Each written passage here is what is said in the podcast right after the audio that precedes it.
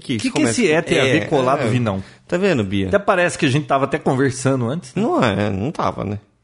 Olha, eu acho que se eu tivesse gravado todos os, Momentos que antecederam. os- é, todos os cinco minutos que antecedem o Papotec, Ia ter que tirar o clean do, do episódio. ia ter que tirar o clean e ia- só isso já ia virar um outro um outro outro podcast. Com Meu certeza. Deus. Hoje o papo pré-podcast tava cabeludo. Literalmente. Foi teor adulto.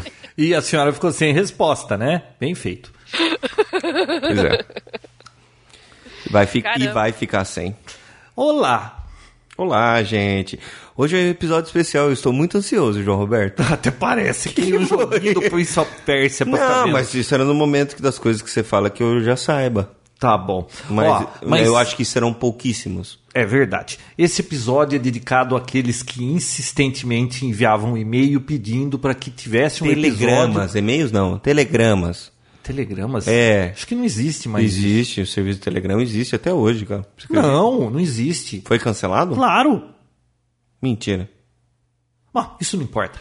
Então, Mas eu tenho quase certeza que não existe. É, atendendo à demanda popular daqueles que insistentemente enviavam e-mail pedindo para falar sobre o radioamadorismo, aquela meia dúzia de três ou quatro, mas que mandava sempre. pois é. é, hoje é aquele episódio especial que a gente vai falar sobre o radioamadorismo. Nem todo mundo pode ser que se interesse pelo assunto, mas pode ser também que aprenda alguma coisa ou, ou fique conhecendo alguma coisa que não sabia sobre esse hobby ou sei Por lá. exemplo, eu, né?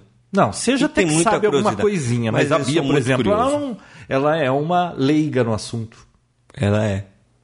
Uma lei Mas, de viu, leiga. antes de Uma lei de hoje eu leiga. vou ficar aqui de aprendiz. Ó, antes de qualquer coisa, eu fui a um aniversário, um dos três aniversários desse final de semana. Teve três, João? Três aniversários e ainda fui levar minha filha em São Paulo. Foi um fim de semana que não deu nem pra mexer naquele negocinho que você viu ali na, na mesa. Que é uma Você- grande sacanagem. Na- na- no meu, meu ponto de, de ver, tudo isso é uma grande sacanagem. Opa, Ela, opa, ela tá opa. de sacanagem. Olha só, e nem começou o assunto, né? É. E ela já tá de... Aposto que ela não tá nem no nível 10 ainda. Não tá. A Bia não tem. Ela é dentista. Não, não, não. É.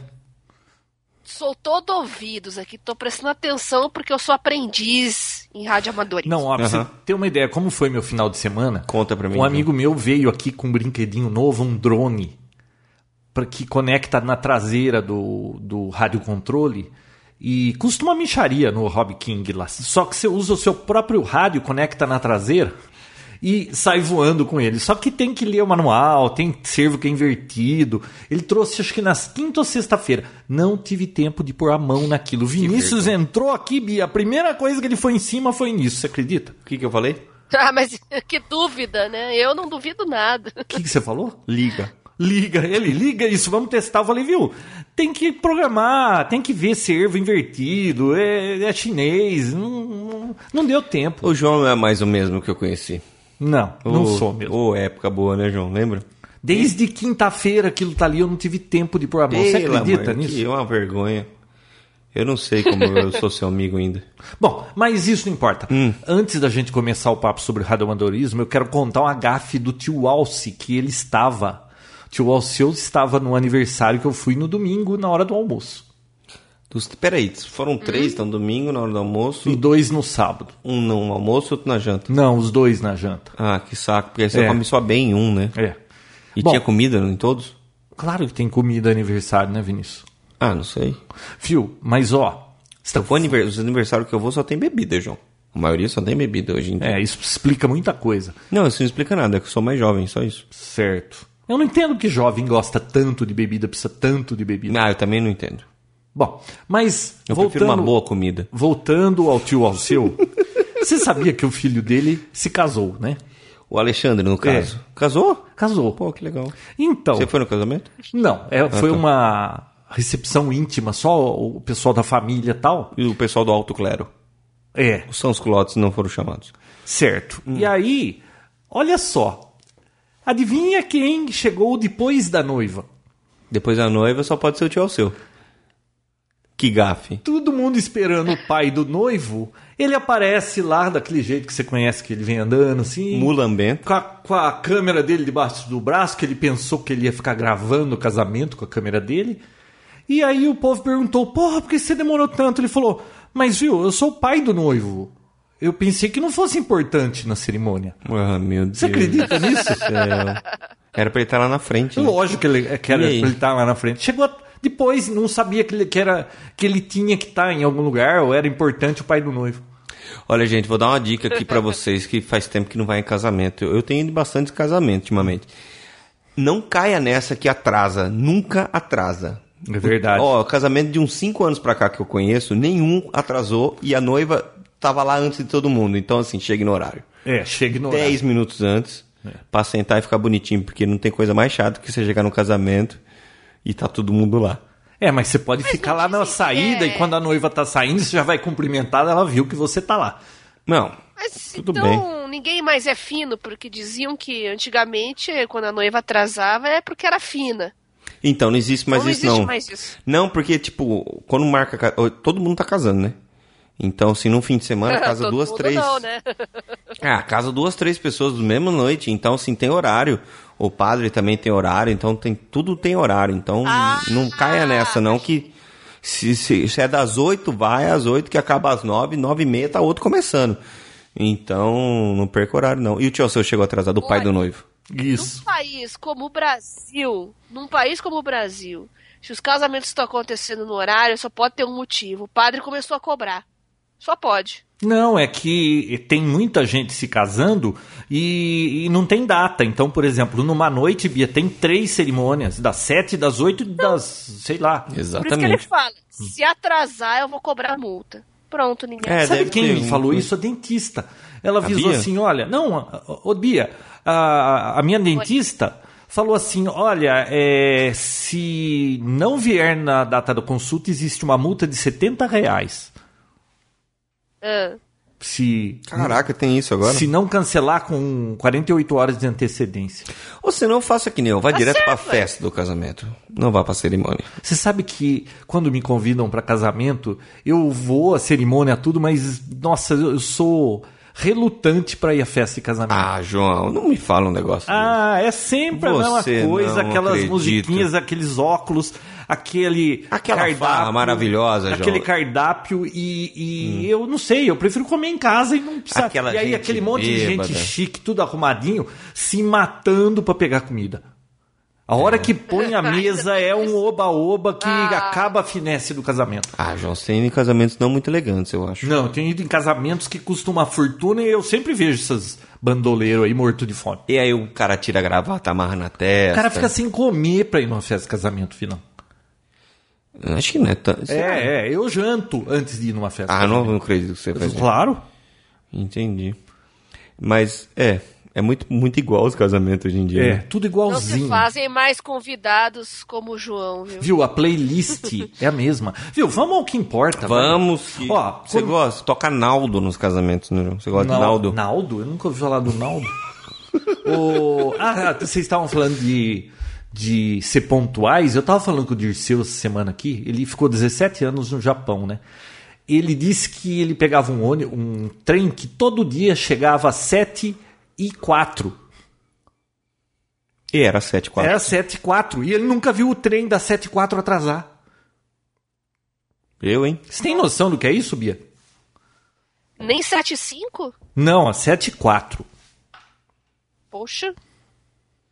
É, a É, gente não tá realmente. acostumado com essas Outra coisas. Não, cultura. não é pra amadores isso aí. Não, não é. Radioamadorismo. João, o que é o radioamadorismo? Você vai contar a história do radioamadorismo ou não? Não, é- Existe a história do radioamadorismo? Ah, Porque existe, mas É tão não, antigo. não- né? é, mas não vem ao caso. Eu vou dar uma Jesus pincelada por Cristo cima. era radioamador, não era? Não ele, mas ah, as- aquela pessoa que fez a foto daquele jantarzinho Era. era. Ah, tá. Entendi. Ô Bia, você que é leiga, é, o que, que você sabe sobre o radioamadorismo? O que que vo- quando você ouve falar de radioamadorismo, o que, que você pensa? O que, que é isso? Uma pessoa velha, né? Ah, Vi, não. Bom, eu sei que muito antes de existir internet, redes sociais e fóruns e grupos de saco. discussão na internet, é, o radioamadorismo foi, acho que, a primeira verdadeira social media alternativa, né? Fora do, dos canais oficiais de comunicação. Você andou pesquisando? Não.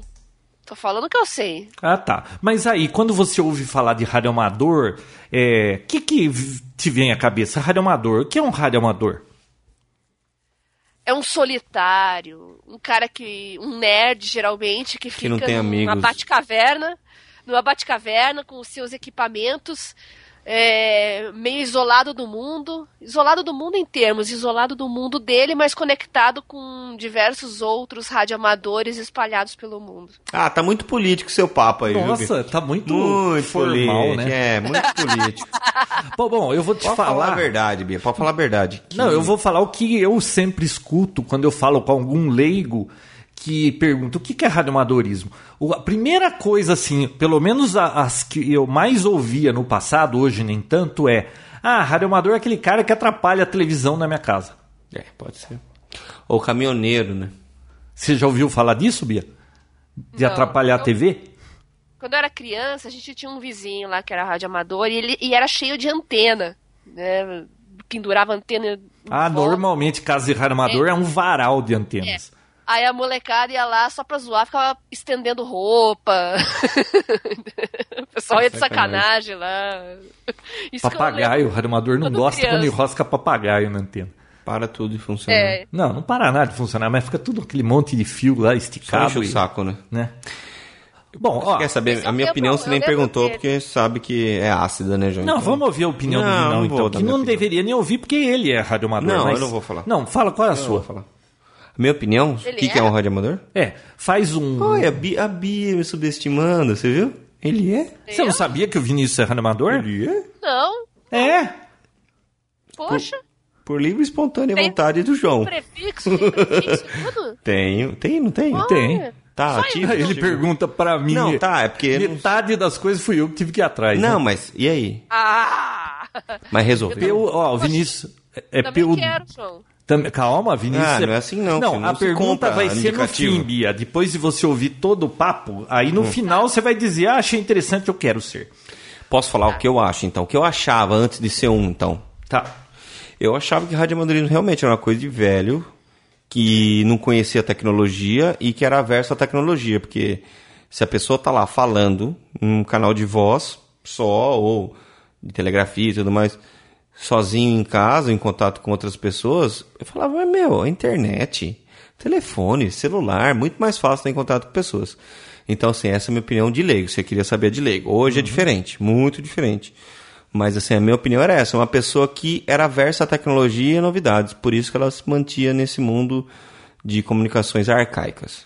Nossa, e, e, e você acredita que é muito pelo contrário? Claro que eu acredito, porque isso, minha opinião hoje é totalmente... Você quer minha opinião hoje? Não. Não, hoje eu não quero. Não quer. Mas Minha olha, opinião hoje é muito eu- diferente. é uma coisa que você falou e a Bia também falou, de que radioamador é um sujeito solitário. É gozado, eu sou radioamador desde os 14 anos e eu nunca vi assim. Nossa, radioamador fala pra caramba, conhece todo mundo, tá sempre em encontros e vive em rodinhas juntando com as pessoas. Ah, a impressão é essa, porque assim, o, o, o exercício do radioamadorismo é solitário, não é? Você não fica aqui, eu tô nós... Depende da, da modalidade, depende da atividade. Não, que nem, você tá aqui, eu vejo você sempre com o rádio ligado. Eu chego, qual é a primeira coisa que você faz? Desliga o rádio. Você liga o rádio. Ué, porque Então, tem porque tem mais de uma que pessoa. você não deve ouvir porque Não, são vai caçar sapo. confidenciais. Não, o exercício do radioamadorismo não é algo solitário, realmente. Ué, mas se você fala com um monte de gente, como é que pode ser O algo solitário? exercício aqui, você fazendo o radioamadorismo, você está sozinho. Mas Pode estar aí é conectado tá. a várias Existem pessoas. modalidades, existem modalidades que, que Coletivo? fica- Existe lógico. o radioamado- ra- radioamadorismo coletivo? Eu vejo que o senhor radioamador ainda não Olha. sabe de quase nada. Ah, que funciona que nem um cachimbo. Eu falo, você fala e vai passar. Cada um tem seu rádio em casa. Fala, Se Bia. vocês levarem por esse lado, essa molecada hoje em dia que passa o dia inteiro no chat do Facebook, no WhatsApp, no celular, tá sempre num canto ali isolado, falando com o celular. É o que as pessoas falam. Ah, aquela pessoa é antissocial, ela não se integra.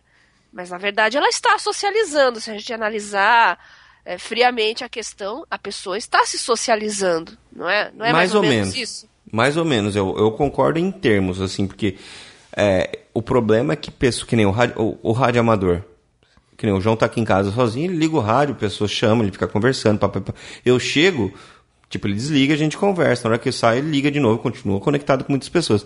O problema da pessoa usar um celular com WhatsApp ou qualquer outra coisa, é assim, ela tá na pizzaria com cheio de pessoas que ela podia estar conversando, interagindo e tudo mais, ela deixa de fazer isso. Não, as duas pessoas. Quantas com vezes outras eu já não pessoas. vi casais, cada um com celular. eu não celular, sei se eles estavam conversando um com o outro. Então. Mas os dois estavam no celular. Eu tenho um conceito de vida que eu não fico lutando pra ser assim, mas é natural da minha pessoa. É a pessoa física tem sempre prioridade, fato. Então, se eu tô conversando com você, tô- qualquer coisa acontece, eu tô conversando com você. Então, Então sei. você prefere uma pessoa. eu acho que a pessoa física tem prioridade. Uma só. pessoa física do que uma boneca inflável, por exemplo. sim, Nossa, muito bom. não é? Se eu É. não tenho opção de conversar com ninguém, eu tô sozinho em casa ou qualquer outra coisa, eu preciso avisar uma pessoa específica, aí sim eu recorro Bom, à mas como tecnologia. dizem sempre, vamos, como que é, desmistificar o Isso, radioamadorismo. vai, João. Tá? Agora é Ó, a hora do João. Eu vou só ler aqui um artigo que eu achei na Wikipedia, porque eu sabia que vocês iam perguntar, é, como é que começou o radioamadorismo, para que, que serve, blá, blá, blá. Então, quero saber. antes de contar a parte que eu sei, eu vou contar o que eu achei na Wikipedia, que eu acho que é legal dar uma introdução aqui. Por favor. Olha, Quer que eu leia? Não, tô brincando. Pode, Pode ler. Não, não pode ler. você não quer ler? Não. Então tá bom, porque vai ter que ler, é, é, Interpretar. interpretar e traduzir ao mesmo tempo, porque tá em inglês, tá? Ah, tá, não, tudo bem, isso não tem problema. Bom, ó, através da história, o radioamadorismo e os radioentusiastas têm feito significantes contribuições para a ciência, engenharia, indústria e serviços sociais. Olha, Vinícius, se você disse que radioamadorismo é aquele cara que você falou que ele vive no passado, ele não quer saber de novidades, Essa era a minha opinião. então como é que pode ele contribuir para a ciência, engenharia e indústria? Mas deixa pra lá, depois a gente vê isso. Trocando informações. É, pesquisados por radioamadores, é, assim, por pesquisas de radioamadores, indústrias foram fundadas, é, economias foram construídas, nações ganharam poder e vidas foram salvas. Olha que profundo esse texto. É. É. Eu acho um exagero, mas tudo bem. Não, vamos lá, não, né? eu tô Ó, brincando. o radioamador individual, os radiooperadores, perseguem um, um prazer assim vocacional, porque esse negócio, ah, eu quero ser radioamador. Existe um negócio, Vinícius, que em inglês chama o bug do radioamador, né? Você foi mordido pelo radioamadorismo. Em português não sei o que seria isso.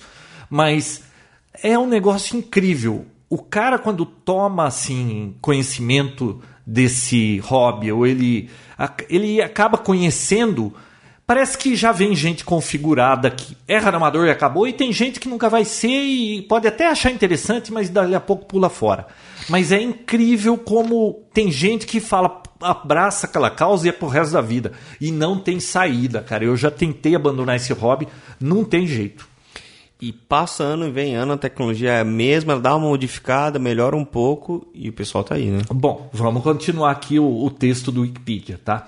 Bom, então eles, eles perseguem uma, uma vocação para o prazer de construir seus próprias estações de rádio e antenas e se comunicar com colegas pelo mundo todo. Para self-improvement, como que seria isso? Para É, ah, para auto-melhoria, uma... é, algo assim. Existe uma palavra em português que eu não venho ao, à memória agora. Via estudo e prática de eletrônica, computadores, rádio e, e comportamento de ondas de rádio e TV. Os radioamadores são amadores e essa é a essência da palavra. Eles perseguem uma atividade por amor a isso. Radioamadores podem, não podem transmitir música ou programas públicos em geral para entretenimento. É, o uso das faixas de radioamadorismo é para experiências e, e satisfação pessoal e eles conseguem desenvolver estado de arte de equipamentos eletrônicos e técnicas de comunicação, métodos de modulação e assim por diante. Bom, isso aqui é o que o Wikipedia falou, tá? Então, na realidade, o que é o radioamadorismo? Assim, no, porque cada um vê de uma, uma forma. forma, uhum. Na época que eu era moleque, não, não é que nem hoje. Hoje tem tudo quanto é coisa interessante para um moleque se interessar. Ele tem internet, televisão, iPad, eh, tem tudo. O cara, sabe, videogame, Xbox. É, é um monte O cara de joga coisa. o Mario Kart com, com um cara da China. É isso. E, Naquela época que eu era moleque, nos anos 70, vi não tinha nada pra você fazer. Ou você assistia pica-pau na televisão, tá? Ou você ia brincar com seus amigos na rua de polícia e ladrão, de pega. É, Era isso que tinha pra fazer. Claro que existem as vantagens e desvantagens de, de ter vivido aquela infância. os dois né? mundos, né? Mas, é, quando eu era moleque, bicho, e, e conheci esse mundo, era um. Normalmente o rádio amador era aquele cara considerado professor pardal, com aquele monte de antena e coisa esquisita que, cê- que a maioria não entendia o que, que o cara tinha na casa dele. E esse cara sempre sabia de tudo, porque naquela época eles é que a informação chegava primeiro para eles. Eles que conseguiam se comunicar, por exemplo, eu tive telefone no meu carro em 1979. Quando é que chegou o celular nos anos 90? A partir de 79 eu tinha telefone no carro.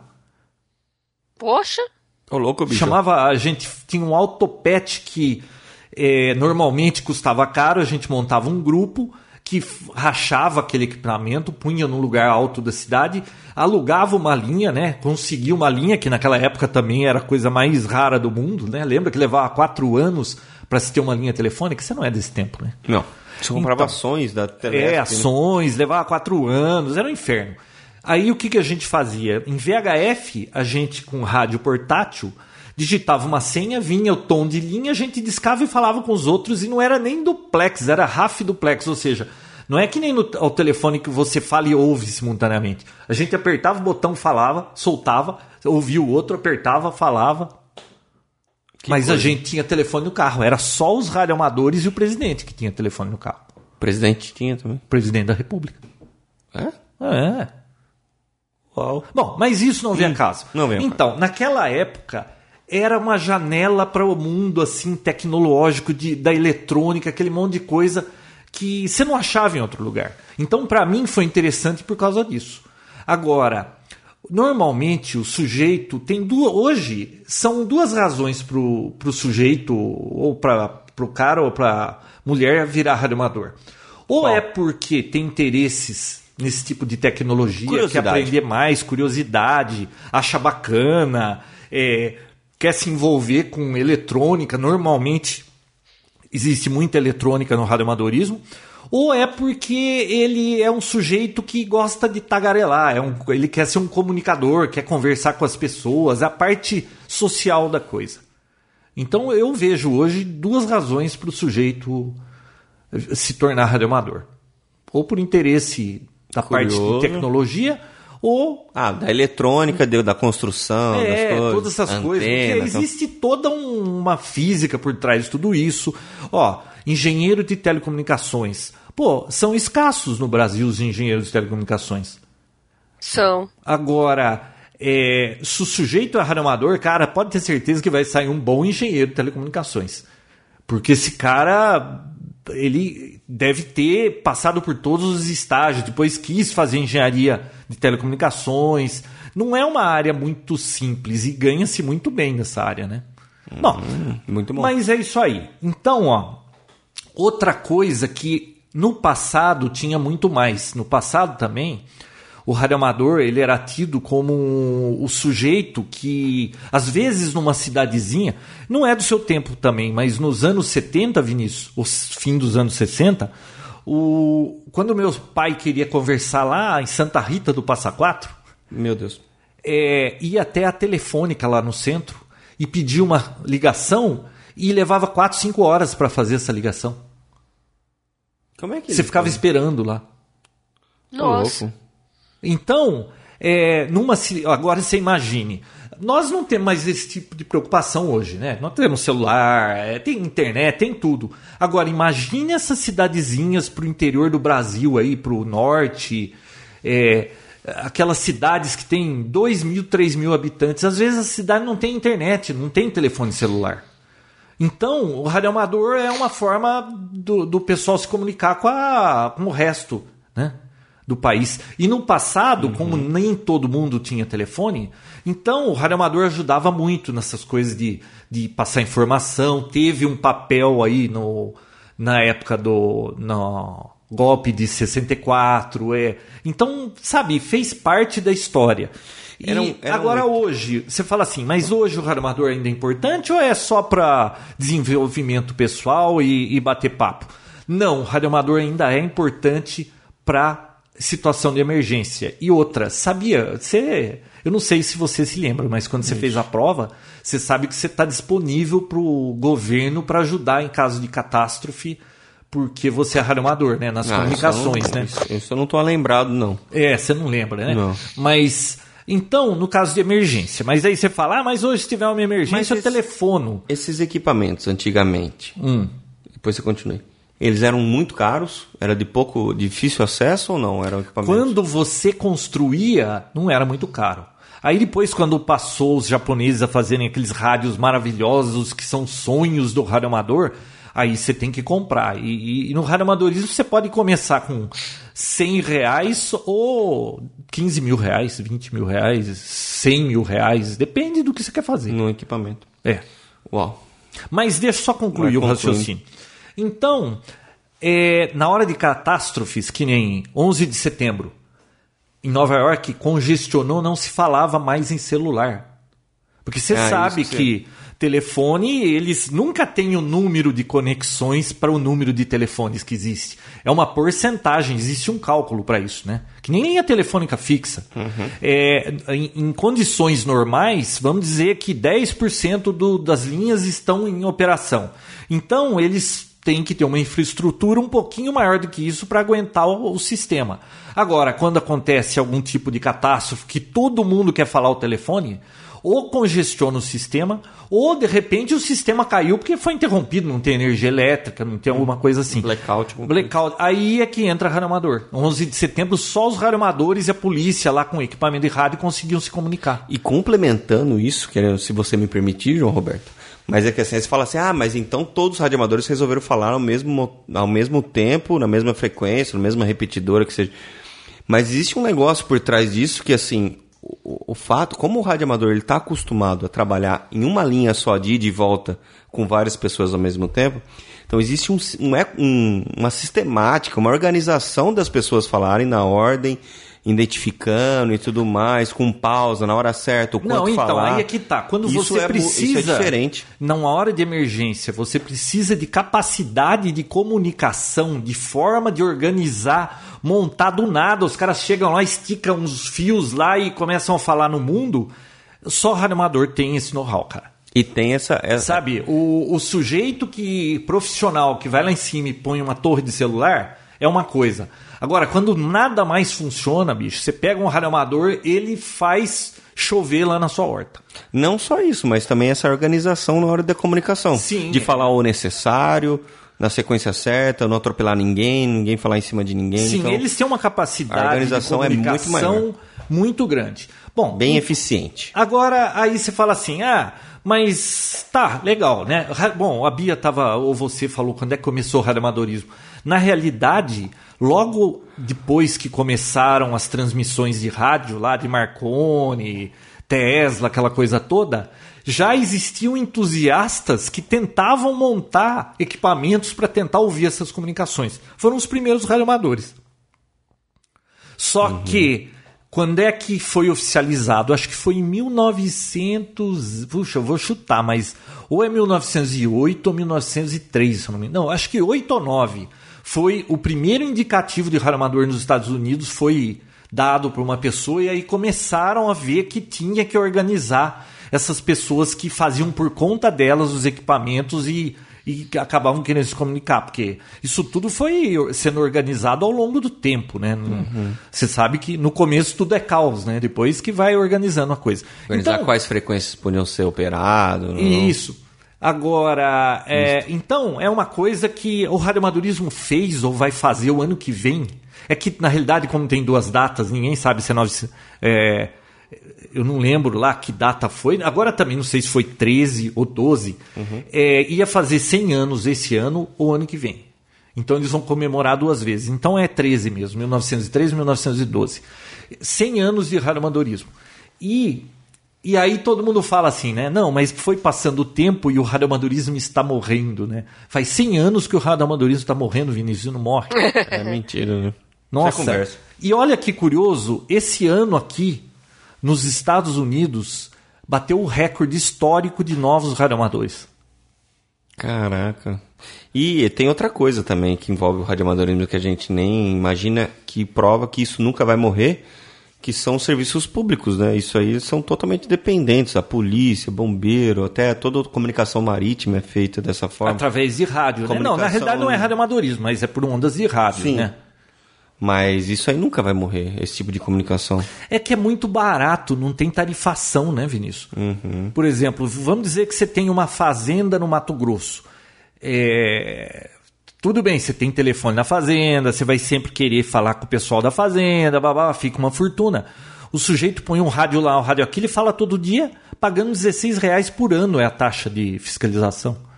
Pois é. Então é muito barato, vamos dizer, para serviços públicos como polícia, que tem que falar o tempo todo, ou, ou bombeiro, ou, ou, sei lá, entregador de gás.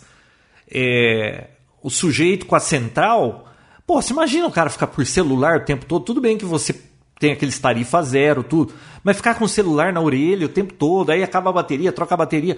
Não, instala um Táxi. táxi, instala um rádio no carro, tá resolvido o problema. Fala o tempo que precisar. Na E- boa. Na boa. Então, isso é outra utilidade de- das ondas de rádio, né? Não necessariamente eles não são radioamadores, né? Esse, esse pessoal que usa Uhum. É, polícia, bombeiro, essas coisas, isso aí são serviços é, públicos privados, tá? É, serviço limitado público-privado. Então é outra área. Mas é um negócio que aguça a Sim, curiosidade. tem a Anatel que, que, que rege esse, todo esse uso de frequência aqui no Brasil. Cada país tem o seu, nos Estados Unidos FCC e assim por diante.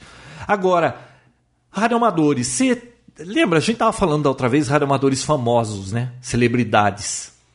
Sim, eu, eu eu fiz uma um listinha aqui para falar de alguns. Tá. Ó, e, e inventores também. Eu Você posso- sabia que micro-ondas, liquidificador, a TV foram feitas. O computador pessoal foi feito por radioamadores? Eles eram radioamadores? É mesmo. É. Computador pessoal também. Quem que foi o. Quem que fez o primeiro computador pessoal? Steve Wozniak. E o, o, e o amigo Jobs. dele que empurrou ele lá, o Jobs, ele era radioamador. Aliás, no livro dele ele fala disso. Por que, que ele se envolveu tão cedo com eletrônico e com radioamadorismo. Mas, ó, eu anotei umas celebridades inventores aqui Eu só para comentar. Marcos Pontes. É Marcos Pontes o nome Ah, dele? mas aí é astronauta, né? Mas ele é radioamador. Mas todo astronauta tem que ser radioamador. Amir Klink. Amir Klink é radioamador. Você sabia que todo astronauta é, tem que ser radioamador? Todos os astronautas da NASA são radioamadores com indicativos, tudo certinho? Será que, que classe que será que eles são? Ah, eu não sei se tem exigência de alguma classe. Você sabia que a estação espacial passa Tem um cartão. várias vezes na cabeça da gente e você tem uma modalidade de radioamadorismo que a gente chama é, satélite, né? Que, que esse aí costuma ca- cair na modalidade satélite. O sujeito pega uma anteninha, aponta, segue a, a estação internacional e consegue contato com os radioamadores lá e depois recebe um cartão da NASA. Cartão QSL, né? É. Eu vi isso. Ele tem, tem uma prática lá, né? De que tem um dia uma que ele só das- fica respondendo É, tem. os chamados. Nesse... Normalmente nos Fica Estados três Unidos, minutos, né? Em exposição aqui. Não, eu acho que são 18 minutos que dá. Porque se, se você tiver uma antena para seguir o, o trajeto dela, uma direcionalzinha que vai seguindo a. Existem softwares que você abaixa que vai te mostrando para que direção. Tem coisas assim que você pode pôr uma antena com um rotor azimutal que vira para esquerda, direita e altitude, assim, e azimute. E o software vai te seguindo, vai fazendo o tracking automático do satélite. Então você Bacana. consegue fazer até 20 minutos de, de comunicado com a. Você vai falar do satélite bolinha? Ah, posso até Tem falar. que falar de tudo, né? Ó, então deixa eu falar dos Vamos lá, radioamadores celebridades aqui, ó. O rei Hussein da Jordânia era radioamador. Nem sei quem é. Bom, isso não é do seu tempo. É Marlon Brando era radioamador. Mas lembrando, eu sei. né? Nossa. É, o Steve Wozniak Não, Wozniak não, esse você já sabe. O Dvorak é radioamador. O Dvorak eu imaginava que fosse. O Léo Laporte do Tweet também é. Mas esses dois aí, eles, eles se tornaram há pouco tempo por interesse de coisas de calamidade pública, que sempre tem terremoto, lá essas coisas. Ah, tá. eles são novos. Bom, o Wozniak, o Juscelino Kubitschek. Isso eu sabia. Foi Sabia? você que me falou. Sabia, Bia? Nossa senhora. Uma Bom. turma que eu nunca imaginei. Bom, Não, esse o de- o aqui de você fora, nunca viria imaginar. Paulo Maluf, Esse nem precisava citar. é.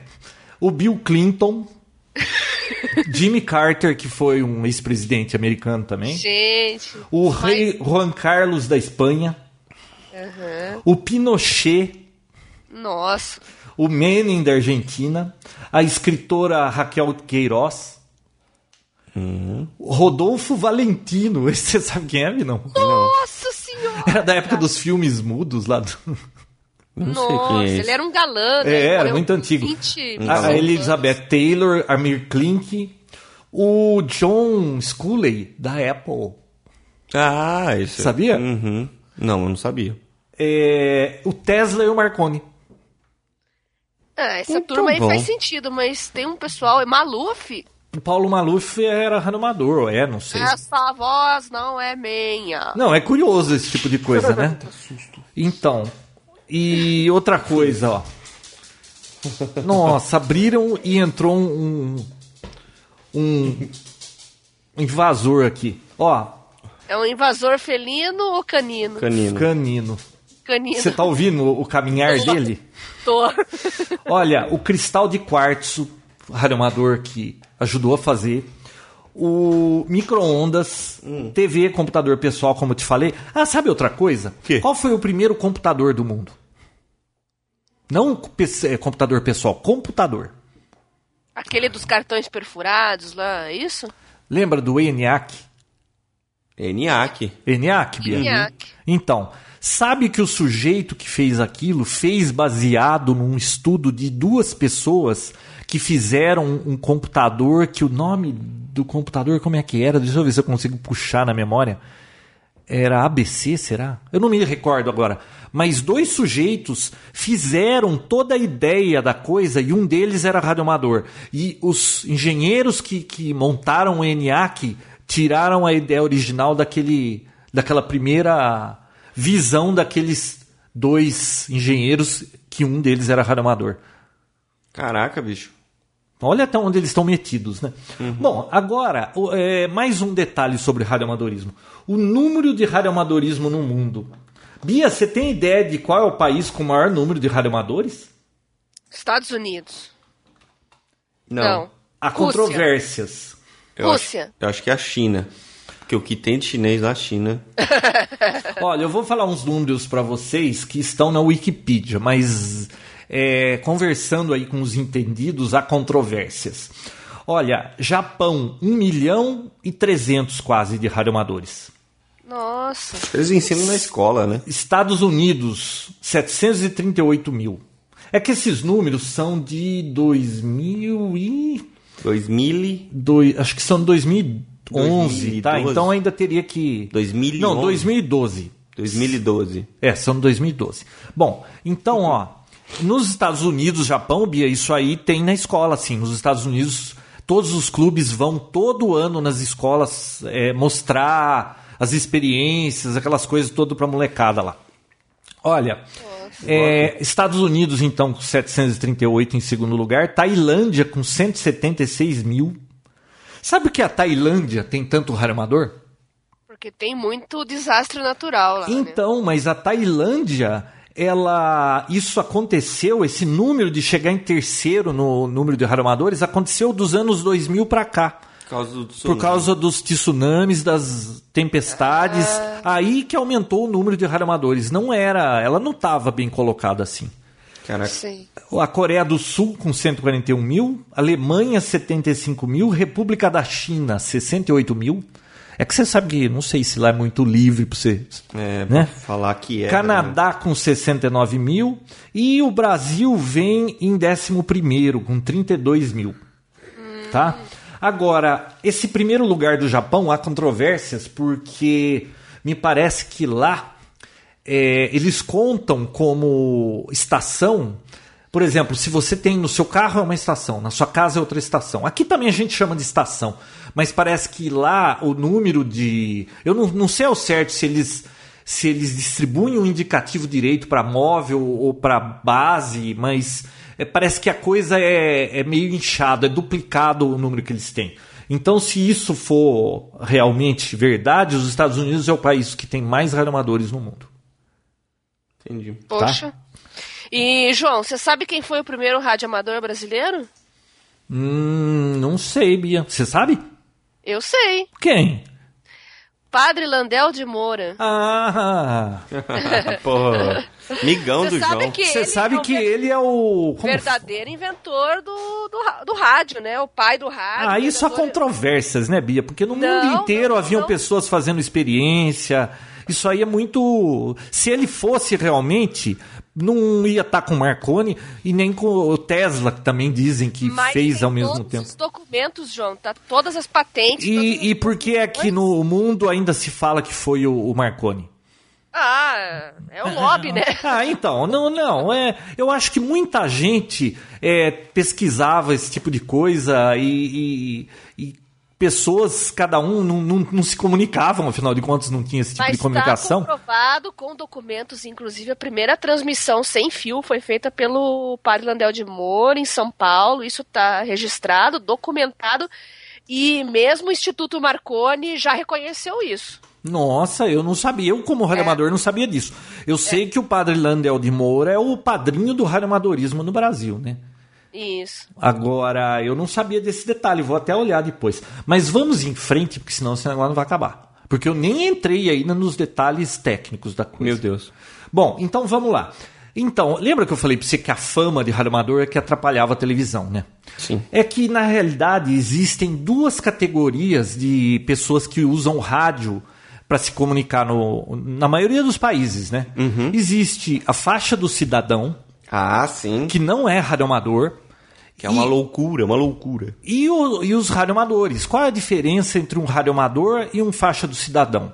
Que no passado a gente falava PY e PX, né? Uhum, é, não é mais? Não. É que é indicativo isso, né? Sim, mas é PX ainda. É PX, ou faixa cidadão, e PY, radioamador. É não é mais PY só, né? Não, não mas nunca foi só PY. Teve, é. Sempre teve PT, P PR, esses outros indicativos do norte lá e. PP. Mas isso é aqui em São Paulo que a gente tinha mania, ou no Rio de chamar de PY e PX. Hum, tá. Por exemplo, lá no norte tem P, no, é, Brasília PT2. Então, Entendi. lá não é PY, é PT, né? Mas olha, é, então existem essas duas categorias, faixa cidadão e rádio amador. Qual a diferença? Para você ser rádio é, faixa cidadão, basta você é, é, fazer um pedido lá, solicitação, preencher uma guia DARF, pagar a licença e você. Não existe assim.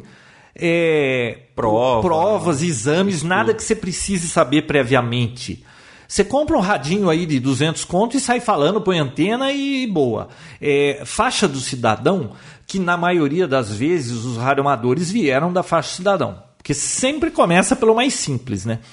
E e são pessoas assim mais leigas no assunto de tecnologia, porque o radioamadorismo é uma coisa mais específica. Não que, que não tenha PX que manje dessas coisas, uhum. porque é, ele pode progredir naquela faixa também e descobrir tudo, pesquisar e se inteirar de tudo. Uhum. Mas o radioamadorismo, a premissa é que é para desenvolvimento técnico e e eletrô, da eletrônica para aprender e pesquisar, né? Todas essas áreas que envolvem. Então é diferente a coisa. Agora, para você ser radioamador, por exemplo, o PX, o indicativo é iniciado por PX, tem um número que é a região, por exemplo, Rio de Janeiro é região 1, então é PX1.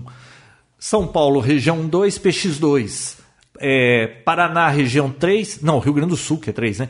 Região 3, PX3. Mesma coisa para PY. PY1, PY2, PY3. Entendeu? Existe a região e tem o indicativo. Então, para ser radioamador, o sujeito precisa é, fazer provas de, de ingresso, né? São ah, duas é? provas, sim. Tem uma prova que é de ética operacional para você saber como operar um rádio, quais são as regras, o comportamento, esse tipo de coisa toda. Existe a prova de legislação, você precisa saber o que você pode e o que você não pode fazer. Você sabia que um sujeito pego com rádio sem licença, ele pode dar até um ano de prisão e 10 mil reais de multa? É um Sim, crime isso. federal? É, isso está previsto em lei mesmo. Então, então o radioamador, tipo, né? é, ele tem que ter é, noção da legislação. Então, para você ser um radioamador, você tem que obrigatoriamente fazer a prova de, de ética operacional e de legislação. Agora, radioamadorismo diferente do, do faixa cidadão tem três classes. É, existe a classe C, que normalmente as pessoas ingressam na C, que só existem essas duas provas que eu falei. Existe a classe B, que além dessas duas provas, é, e com, parece que uma média maior que você tem que ter também, você tem que fazer transmissão e recepção de telegrafia, código Morse. Aliás, isso é, uma, é um tema polêmico, porque tem gente que acha que isso precisa cair e tem gente que acha que não. Nos Estados Unidos já caiu há mais de cinco anos ter que saber telegrafia para ser radioamador classe A ou B. Caramba! E prova de radioeletricidade. Então, para a classe B, são quatro: É, telegrafia, radioeletricidade, ética operacional e legislação. E para a classe A, que é a classe mais alta do radioamadorismo, você tem que fazer a prova de legislação, não, não, a de a de radioeletricidade tem uma nota mais alta ainda. Parece que agora não estão mais exigindo telegrafia, porque parece que tinha telegrafia um tempo atrás também. Agora, que diferença faz ser classe C, classe B e classe A? Você tem alguma ideia, Bia? Não, não tenho a menor ideia. Vi não? Quer dar o palpite? Por- Diferença do quê? Qual que é a diferença dos três? Você não lembra, né? Você fez a prova de legislação? Não, eu fiz. É, depende de onde você pode operar, não é? Você melhora Então, a sua ó, faixa de operação, você aumenta o seu arranjo de operação. Então, para classe C, você. Para radioamador, existem certas faixas no espectro radioelétrico. Então eu É, acertei, eu acertei. É, Mais ou menos. chutou muito bem. Então, por exemplo, o, o governo, a, a Anatel, distribui para o radioamador. Isso, na realidade, é mundial, tá? Existem entidades que, que se reúnem todo ano e resolvem coisas que são mundiais. É, as mesmas faixas aqui normalmente são as mesmas nos Estados Unidos, na Europa, com poucas diferenças, tá? Existem alguns países mais assim progressistas que quando sai algo novo eles já liberam logo e aqui sempre demora. Então, é, você tem várias. Você pode falar em vários lugares do espectro. Você pode falar em ondas curtas, você pode falar em, em VHF, que é, é, frequência muito alta, em HF, você pode falar em 900 mega, que era a faixa de celular antigamente, você pode falar em 1.2 giga, 30 giga. Então, em Você várias partes celular, do com- espectro, escutava. Mas, João, isso você pode escolher ou isso é determinado pela. pela no caso, a entidade ou a Não, é assim. que você participa e se Não, funciona assim. Você, como radioamador classe C, você, está, é, você tem o privilégio de operar aquelas faixas de frequência. Existem umas faixas lá e os modos que você pode operar. Porque além de poder usar aquela frequência, existem modos, por exemplo, AM, FM, telegrafia, modo digital, tem existem va- FM, né? É, banda lateral, existem vários modos. Então, existe um- uma tabela que lá diz quais são as frequências que você pode operar dependendo da sua classe. A diferença da classe C, que é a de entrada, para a classe B, é que o classe C pode transmitir com uma potência máxima de 100 watts e tem certas faixas que ele pode operar. O radioamador classe B, ele já pode operar 1000 watts e também algumas outras faixas a mais. E uma delas é, são os 40 metros, que é a frequência de 7.000 a 7.300 MHz, que é uma, mais ou menos, entre aspas, vamos dizer, uma banda nobre. Então, todo mundo quer falar nessa faixa. E precisa ser pelo menos radioamador classe B. E o classe A, que pode falar em todas as faixas permitidas para o radioamador e também com os mesmos 1000 watts. O classe A pode falar em outras bandas que, na realidade, ser classe B e A é vantagem para o sujeito que gosta mais de fazer DX. DX é comunicado à distância, falar no mundo inteiro. Não que o classe C não tenha frequências que ele possa usar para isso, mas é, o range é muito maior, você tem muito mais opções. É, e existe uma banda nobre aí para fazer DX, que é os 20 metros, que o classe A pode falar nessa banda. Então ele normalmente leva vantagem porque ele pode operar em qualquer lugar, né? Porque para fazer. Vamos começar então por modalidades. DX é uma das modalidades mais assim. É, não digo importante, mas das mais assim seguidas no radioamadorismo. Causa frenesi. É. O radioamador que gosta de DX, Bia, ele gosta de fazer contatos com países pelo mundo. Não existe lugar que você não consiga falar. Se tiver um radioamador lá, uma hora ou outra você vai conseguir falar lá. E aí é que o radioamador mais experimentado vai saber que frequência ele vai usar, a que hora do dia e dependendo da propagação para conseguir falar naquele lugar e se ele der sorte de encontrar o sujeito, né? E o equipamento, João, ele é limitado? Existe diferença? Equipamento que limita mais o teu alcance de acordo com a frequência ou não?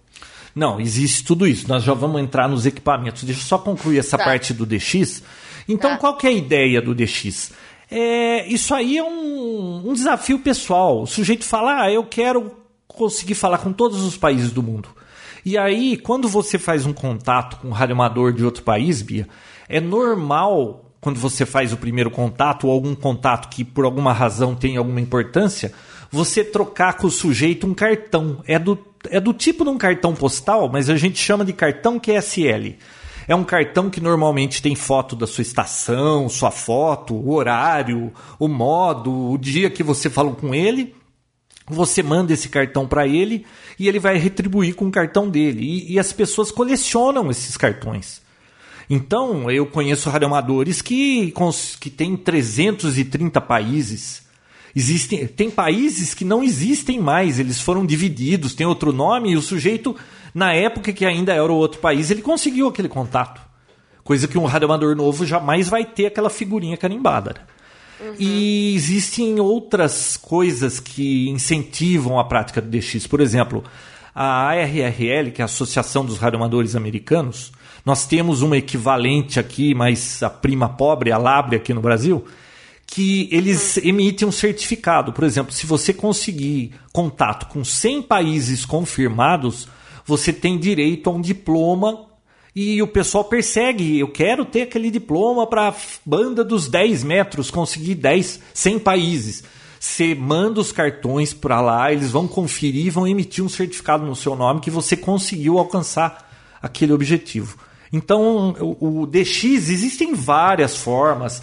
Tem gente que persegue esses certificados, existem certificados, por exemplo, é, aqui no Brasil, se você conseguir todos os estados, você tem um certificado bacana que, que estrangeiros tentam conseguir todos os estados aqui do Brasil para ter esse certificado. Então existe essa coisa aí também por trás do DX, né?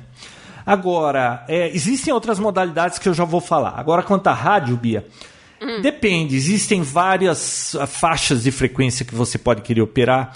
Normalmente, quando o sujeito começa no radioamadorismo, ele vai começar no VHF, que é a faixa que é mais fácil de você montar uma estação. O rádio custa menos, né? Um rádio de VHF hoje aí tá cheio de chinês por aí por 300 reais, portátil até por 100 reais no eBay. E, uhum. e você consegue com esses radinhos, Bia, é, falar assim, tipo 200, 300 quilômetros com a ajuda de estações repetidoras que cidades grandes têm no, normalmente, né? Uhum. Então, normalmente as pessoas começam por aí, hoje. Compra um rádio de VHF, começa e, e para o que, que você faz? Compra um, um portátil desse e começa a falar na repetidora. Aí o cara toma gosto, compra um rádio melhorzinho, instala uma antena na casa dele, ele pode montar antena ou comprar uma antena pronta. E aí ele depois ele acaba querendo fazer exame de promoção, quer fazer DX, aí compra aquelas direcionais, começa a esticar aqueles varais em cima do telhado, aí quer comprar rádio de 10 mil dólares, que tem, quer comprar rádio de 2 mil dólares. Então, olha, é, por isso que eu falei, varia de nada.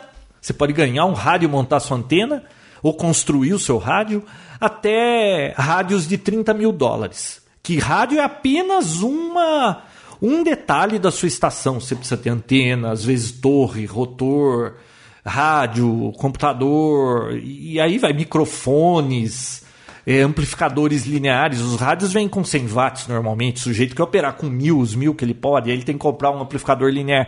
Bia, dá para ter uma estação de. Eu conheço gente aqui no Brasil que tem estação que vale mais de um milhão. Nossa. Meu Deus. Aonde isso em universidade? Não, não. Eu conheço não? pessoa física. Tem numa chácara uma estação com. Aliás, não é uma estação. Ele fez várias estações. Cada estação tem um rádio topo de linha completo com tudo, com um amplificador linear, de antena e tudo mais. Tem assim, tipo 13 bancadas com rádios tops de linha e mais um andar inteiro só com bancadas com estações clássicas assim, porque a pessoa coleciona equipamentos de rádios antigos também. Então isso é uma loucura, uma loucura, é uma loucura. Uma loucura. É, isso é uma loucura. então, quanto, quanto custa? Pode não custar nada, como pode custar o preço de um carro. Tudo depende onde. Ah, mas tem e um detalhe, carro, viu? Hein, João? E não, carro? e tem um detalhe, viu? O, o que ele consegue, o que você. Um rádio de 30 mil dólares, com uma tremenda numa estação, o sujeito com um rádio de mil reais e uma antena boa, bem montadinha, ele vai conseguir fazer, se ele for dedicado, ele vai conseguir até mais do que aquele cara que gastou 30 mil dólares. É, é uma coisa que depende muito da pessoa, isso aí, de habilidade, sabe? De Tem os equipamentos aí é, também, é, equipamento, sabe? Equipamento não é tudo. É que nem fotografia, Bia. É, não adianta você ter uma reflex último modelo e. e não, não, não tremer, mas não ter olhos para fotografia. Tem E gente saber que ajustar e tudo É, não, mas tem gente que tem dom, cara. Você dá uma câmera Sony dessa é, point shoot de enfiar no bolso, puta, sai cada foto, cara. E você tem aquele trambolho lá e não consegue fazer o que a pessoa faz. É. Tem gente que tem dom. Entendeu? Tá certo, tá certo. tá Bom, certo. mas lembra, eu quero falar daquela história do PX, lembra? Por que, que rádio amador era mal visto e falava que atrapalhava a televisão? Por quê, João? Por quê? PX opera na faixa de 27 MHz, tá? E você sabe que qualquer é, portadora, é, a gente chama de portadora, é o sinal de transmissão de um rádio, né? De qualquer equipamento de transmissão, quando você coloca ele no ar, no espectro ele coloca uma portadora, que é o sinal dele. Existe os harmônicos, por exemplo, se você transmite em 27 MHz, no dobro disso, no triplo disso, vai, vão haver os harmônicos. E em 27 MHz, o segundo harmônico era 54 MHz, que por coincidência era o canal 2 SBT. da, do VHF. O SBT. Então, às vezes o. Era o SBT? Não, SBT é 4, né? Aí. Às vezes o. Aqui, isso aqui em São Paulo, em outros estados, cada lugar usa um número, né? Uhum. É, isso em São Paulo e no Rio. O, então o que, que acontecia? O cara apertava aquele rádio de PX, derrubava a, televis- a televisão do cara da mesa. Porque caía bem na frequência dela, cara. Uma que o rádio PX talvez não tivesse os filtros que precisava ou o sujeito estava usando potência maior do que devia. E outra que no- nos anos 70, 80, os televisores aqui no Brasil eram muito mal feitos, eles não tinham filtros. Na maioria das vezes não era nem culpa do sujeito. A culpa era do cara que botou um booster que amplificava o sinal e saía na TV Lambreta, é, rádio FM da cidade, o, o PX do vizinho. Então, tinha esse problema que a gente chama de TVI, que vem do inglês que é, é, trans- é interferência de TV, tá? E ficou mal visto por conta disso, porque PX atrapalhava muito televisão. Então, o leigo confunde. Ah, PX é rádio amador. É tudo a mesma coisa. Então, o rádio amador sempre levou a culpa, porque rádio PX, infelizmente, ele cai em cima da- do canal de VHF de TV. Agora, não PX, que... ele, ele é dividido em canais, né? É, Não em canais. PX eles têm uma canalização, vai do canal 1 ao 40, não sei se agora é mais, mas é fixo. Eles não usam por frequência, usam por canais. Rádio amador não, é, usa por frequência porque ele tem muitas frequências para falar e não, e não foi é canalizado. ajustado né? manualmente, né? É. O outro é. Você O outro é- vai virando um botão de nem canal. sabe que frequência você tá falando, né? Normalmente você nem precisaria saber, Não né? precisa saber. Agora, então ficou essa fama. Não que radioamador algum não interfira também. Claro que o radioamador pode interferir, mas normalmente um radioamador, se você tem aí na tua casa alguém que interfere alguma coisa, normalmente se for radioamador e você for procurá-lo, ele vai tentar resolver o problema, ver se o problema é na tua casa ou na casa dele e da melhor forma tentar resolver o problema, né? Um radioamador Normalmente opera o na frequência do PX PX? Não. Não, ele não tem licença para fazer isso. É, a não ser que ele seja PX também, né? É, normalmente, vamos assim, o, o- a ideia é que o radioamador, por ser exigido dele esse conhecimento maior, ele teria que saber lidar com essa situação e resolver o problema. O faixa do cidadão, ele pode ter comprado aquele rádio, não sabe de nada, ele não vai resolver o seu problema. É, Então é, é diferente lidar com as coisas. Também é claro que pode ter o e tem, né, o PX que já tem as mães, que sabe de tudo e vai saber resolver também. Mas é mais comum o radioamador saber mais sobre esse tipo de problema, né? Então, ele ficou com essa fama ruim por conta dessas interferências. E no passado era muito fácil interferir, porque normalmente não havia retransmissora de TV em todas as cidades, o sinal já chegava mal. Aí você metia aquele booster lá de 40 dB, vinha só chiadeira, o cara aperta, passava lambreta na rua, passava faixa na sua TV. Claro que o radioamador ia falar e ia ficar lá né? assim, ó, bu, bu, bu, bu, saindo na sua TV, né? Agora, a vantagem de cidades com TV a cabo é que isso acabou, né? Todo mundo recebe sinal TV a cabo, é um sinal forte, acaba não atrapalhando mais. Mas não, não faz mais esse problema, né? Não, tem sim, ainda tem gente que causa interferência. Mas não no digital agora. Na TV digital é um pouco provável, mas na analógica Na ainda, né? lógica ainda tem. Bom, então tem essa também. E, bom, agora, o, esse negócio de indicativo, né? Que nem aqui no Brasil tem PY1, PY2, PT2. Cada país é, tem o seu range de indicativos. Nos Estados Unidos, por exemplo, a costa oeste, se eu não me engano, começa com a letra K e a costa leste é com a letra W.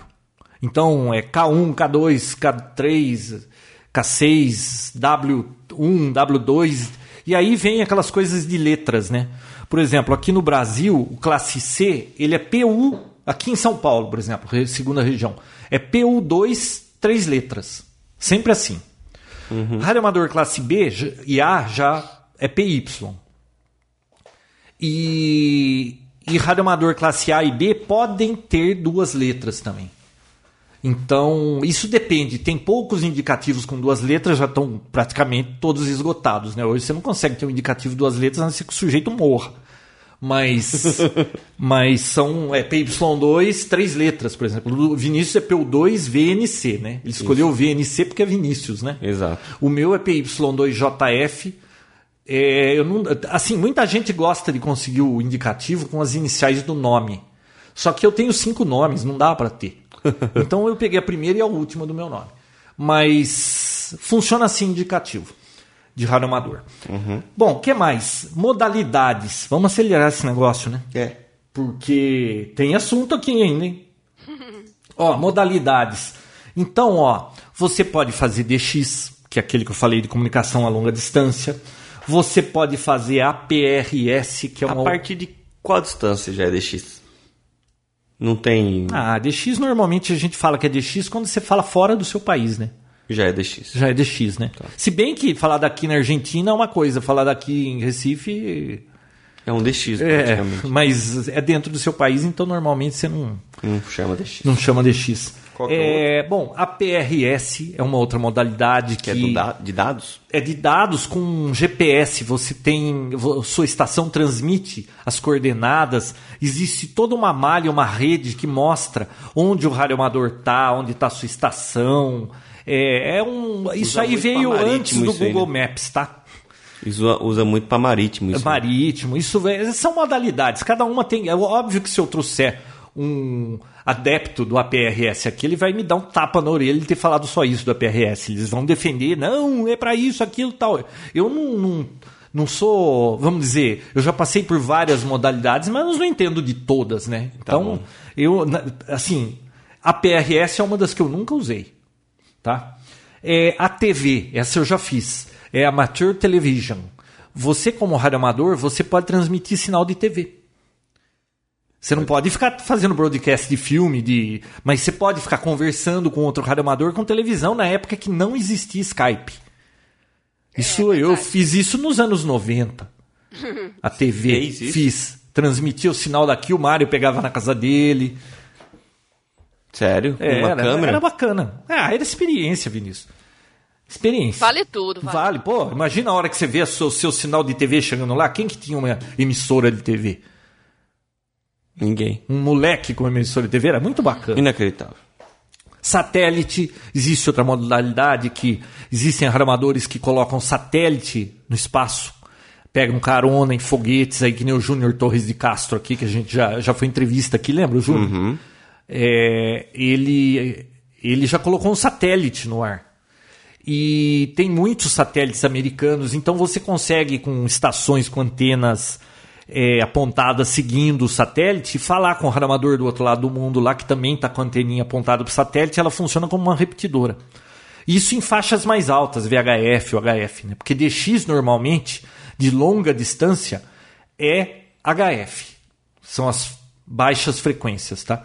Agora, é, Dá para fazer DX com VHF, mas é raro assim você conseguir falar em outro, país, num país com- do tamanho que nem o do Brasil, né? Às vezes você consegue fazer um DX com a Argentina, mas é coisa rara isso. Agora é mais HF, que é mais fácil fazer DX. É, então, satélite, reflexão lunar. Você acredita que tem uma modalidade que o sujeito monta um puta parque de antenas, gasta uns 10 mil de antena, com um rotor que fica seguindo a Lua. Ele mete lá 2 mil watts, rebate o sinal dele na Lua, cai lá do outro lado do, do planeta e fala com outro cara lá e. Reflexão lunar, Sim. tá? Pior que essa é a ionosfera, né?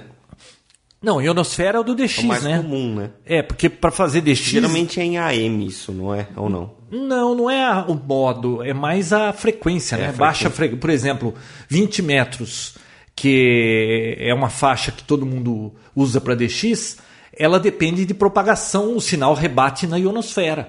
Depende do horário do dia, é, passa, depende, não passa, depende se teve tempestade solar ou não teve. E aí, é por isso que DX não é uma coisa certa, depende do cara ter habilidade de conseguir esses mapas de previsão de, de tempestade solar, é, saber o, quando tem um radioamador em tal país, por exemplo. Não tem nenhum radioamador no Iraque, do Iraque, por causa da guerra. Mas existem, por exemplo, alguns soldados americanos que andavam transmitindo de lá. Então, pô, o pessoal ficava sabendo, no sábado, tal o cara vai estar lá no Iraque fa- falando de lá. Então todo mundo queria falar com esse sujeito, né?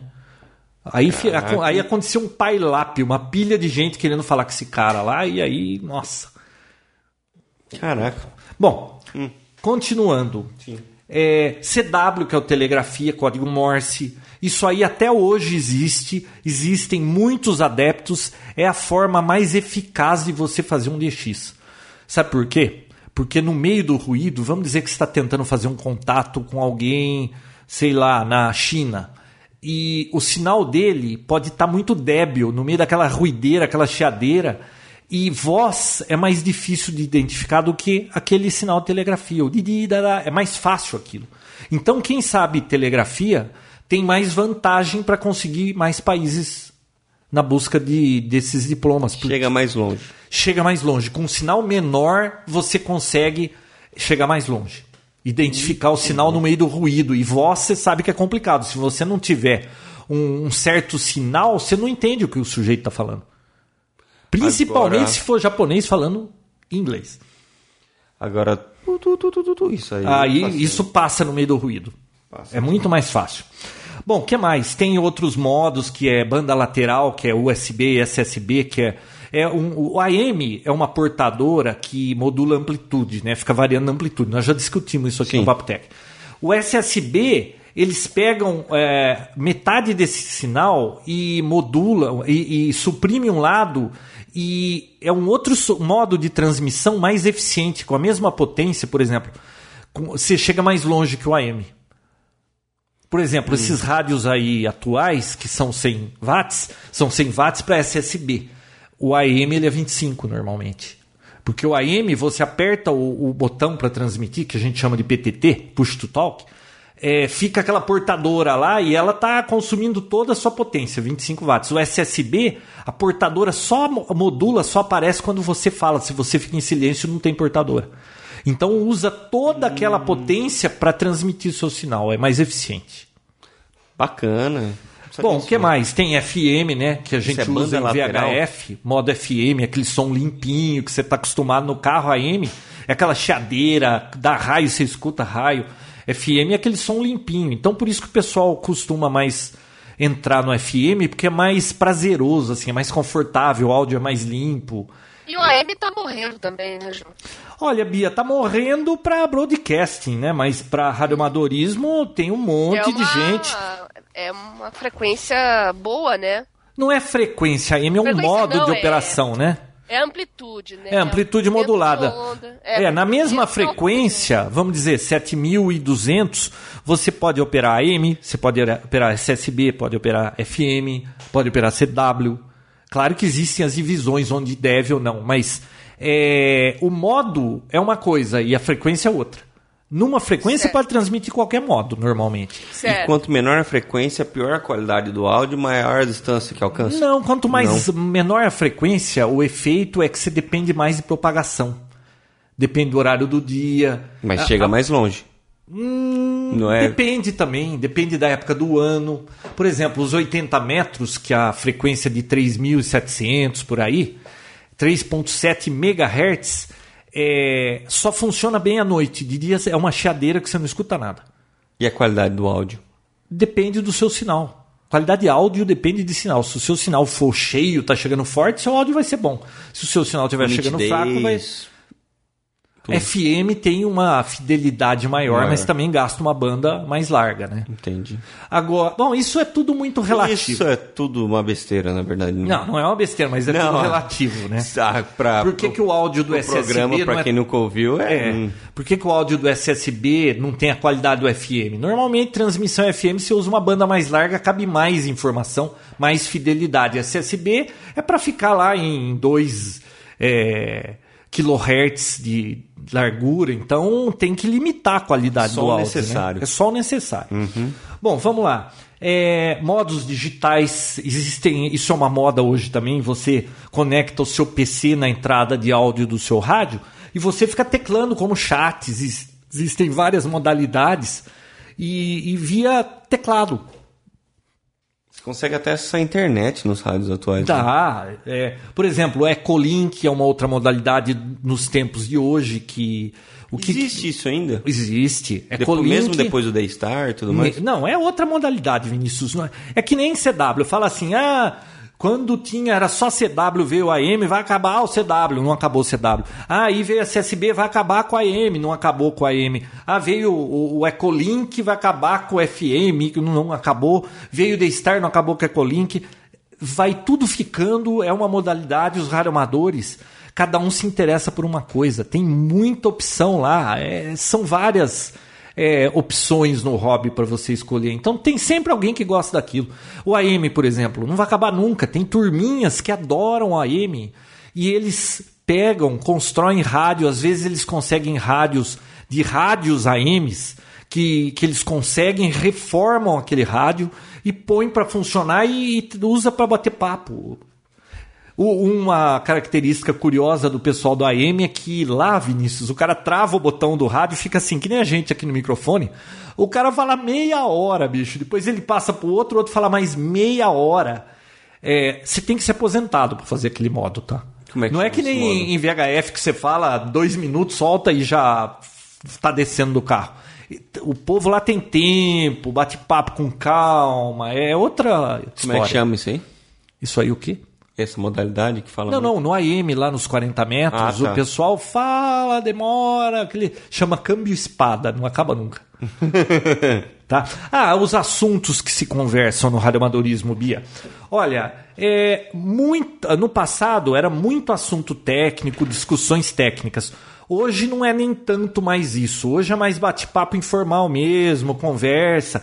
Tem até rodadas, né, que a gente fala quando tem várias pessoas numa frequência batendo papo, que parece conversa de boteco. Então mudou muito isso, tá? É, que mais? O Ecolink, que é uma modalidade de para conectar rádios de, F, de VHF ou HF pela internet e fazer conexões à distância. Por exemplo, você está lá nos Estados Unidos, você conecta numa repetidora aqui, bate papo com o rádio amador aqui. Aí veio o Daystar, que é um modo de é um modo digital que também é um não é mais novidade, né? Aqui no Brasil, só para quem não, não sabia, essa modalidade aqui na, no hemisfério sul, ou seja, da metade do planeta para baixo, aqui em Americana foi a primeira repetidora Daystar do hemisfério sul em 2007. Foi instalada aqui. Caraca, existe ainda. Claro. E claro. é uma outra modalidade interessante que é tudo digital. Você pode transmitir dados, pode ter conexão de internet. Você aperta o botão do rádio, sai um indicativo do, do outro lado, lá o cara sabe quem apertou. Então existem, sabe, já vem o nome da pessoa, a cidade que ele está. É, são diferenças aí de cada modalidade. Legal que é um padrão, né? isso não fica preso à marca, nada, né? É, é, um, é tudo padronizado, né? Não, não, o Daystar quem fabrica é um fabricante só, mas é só da Icon. É só da Icon, mas foi feito pelo pela Associação de Radioamadores Japoneses com a, auxílio do governo que investiu nisso. A Icon foi a única que abraçou a causa. Os outros poderiam fabricar, porque é um, é um protocolo aberto. Qualquer fabricante pode fazer, mas só a Icon está fazendo e só ela que está ganhando dinheiro com isso hoje. Repetidoras, estações repetidoras é uma modalidade que eu gosto de instalar estações repetidoras, mexer com essa parte de antenas, é, é, toda essa parte da engenharia de telecomunicações é a parte que eu gosto de ficar. Eu gosto mais da parte eletrônica do que do bate-papo, tá? Eu gosto do bate-papo também, mas eu prefiro ficar montando essas coisas. Me chama mais atenção. Papo técnico me chama mais atenção do que bater papo furado. Ah, mas com certeza, né? Tá? Geralmente então, é o que rola. Mas né? aí é cada um, é cada um, né? Sim. Ó, outra coisa que o rádio amador adora fazer antenas, estudar. Você sabe que antena é um parece magia negra aquele negócio para funcionar, né? Então é. é, uma aquilo lá é um só ah, só a, a, área de antenas no radioamadorismo já é um, uma área por si só. É uma magia negra aquilo. Tem livros dessa grossura assim, ó. Tamanho de uma bíblia para você aprender como funcionam as antenas. Meu Deus. É, tem, outra, tem atividades também que são conhecidas como concursos. É, o pessoal às vezes marca assim: olha, é, esse sábado vai ser o sábado do conteste, concurso, sei lá, é, verde e amarelo. Então Todo mundo tenta falar com as estações, uma estação fala com a outra e tenta o maior número de contatos. E quem conseguir o maior número de contatos vai ficar em primeiro, segundo, terceiro lugar, receber lá o troféu, a medalha, tem isso. Tem também caça-raposa, que é um negócio interessante. A gente fez aqui no último encontro, vai ter nesse ano de novo. Que você esconde um transmissor em algum lugar da cidade e, e, os, e os outros com antenas direcionais e cada um tentando usar a sua técnica vai tentar descobrir onde na cidade está escondido o transmissor. Quando vai ser? Dia 17 de, desse mês. Ok. Aqui em Americana. Já vou, eu vou falar disso no final aí. Bom, o que mais? Nossa, é, tem muita coisa uhum. para falar, não vai dar para falar tudo. É, outra, tem radioamadores que só gostam de ficar ouvindo, Vinícius. Ele ouve uma estação lá de longe, ele manda um cartão QSL pro cara, o cara manda para ele só dizendo que ouviu. Existem os rádio escutas também, que é uma outra modalidade que o sujeito pode ser, que só fica ouvindo rádios e mandando cartões. Você sabia que você pode ouvir uma rádio de ondas curtas, mandar um cartão e você vai receber um cartão da rádio? De qualquer país aí que você ouviu? Rádio comercial? Rádio comercial. Sabia não. É, são os rádio escutas, eles adoram fazer isso. É uma modalidade. Toda SWL é Shortwave Listeners. E toda rádio responde? Ah, comumente sim. Mandar um pra Vox. Não, rádio de ondas curtas, em AM, não, não Vox. Vox. Viu? O que mais? É... Ah, e existem novas tecnologias, você fala, né? O amador está amarrado no passado, não sei o quê. Olha, existe uma tecnologia nova que eles estão fazendo que está revolucionando, chama SDR. Isso é uma delas, tá? É, é Software Defined Radio. Antigamente, hum. até pouco tempo, para você ter um rádio, você tinha todos os circuitos eletrônicos, aqueles filtros, aquelas bobinas, amplificadores, misturadores que, que para fazer o sinal, você conseguir receber um sinal. Hoje está se fazendo só uma pequena parte de amplificação na entrada do rádio, o resto é tudo por software, tudo fórmula matemática. Ah, eu lembro o rádio azul que você tinha aqui. Eu tenho um rádio que é totalmente definido por software. É impressionante, funciona melhor, faz o diabo no, na tela do PC. E uma coisa interessante, viu? Para quem tem curiosidade nessas coisas, se você tem curiosidade em ouvir radioamadorismo, ou, ou até em montagem eletrônica, por 20 dólares você compra um, um kitzinho, 20 dólares, de SDR, vem todas as peças, vem a plaquinha, aí você monta, liga numa antena, você vai conseguir no seu computador sintonizar todas essas rádios aí. Mas você pode ouvir? Não, ou, ouvir você pode, né? Você monta e ouve, né? Tá certo. Bom, radioamador pode ouvir tudo quanto é frequência. Agora, o, o mortal que não é radioamador, não sei como funciona isso. Mas como é que alguém vai saber que você está ouvindo? Transmitir, se você estiver transmitindo, dá para te encontrar. Descobrir. Agora, se você está só ouvindo, como é que você vai ouvir? Sim.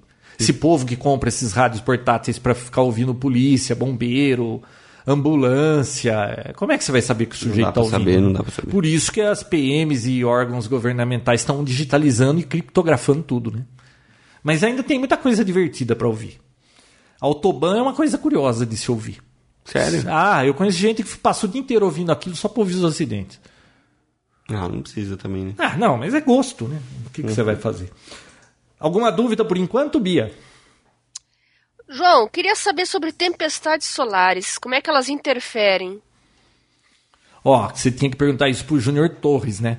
Mas, olha, quando, te, quando tem tempestades solares, que tem sempre, né? Existe um ciclo. É, já falou no Papo Tech, né? Só procurar aqui Mas do Júnior Torres. Especificamente para as ondas de rádio. Olha, é. quando existe, quando tem tempestades fortes, que existe uma graduação da tempestade, de, do nível dessa tempestade. Existem tempestades que chegam a causar blackout nas comunicações aqui na Terra.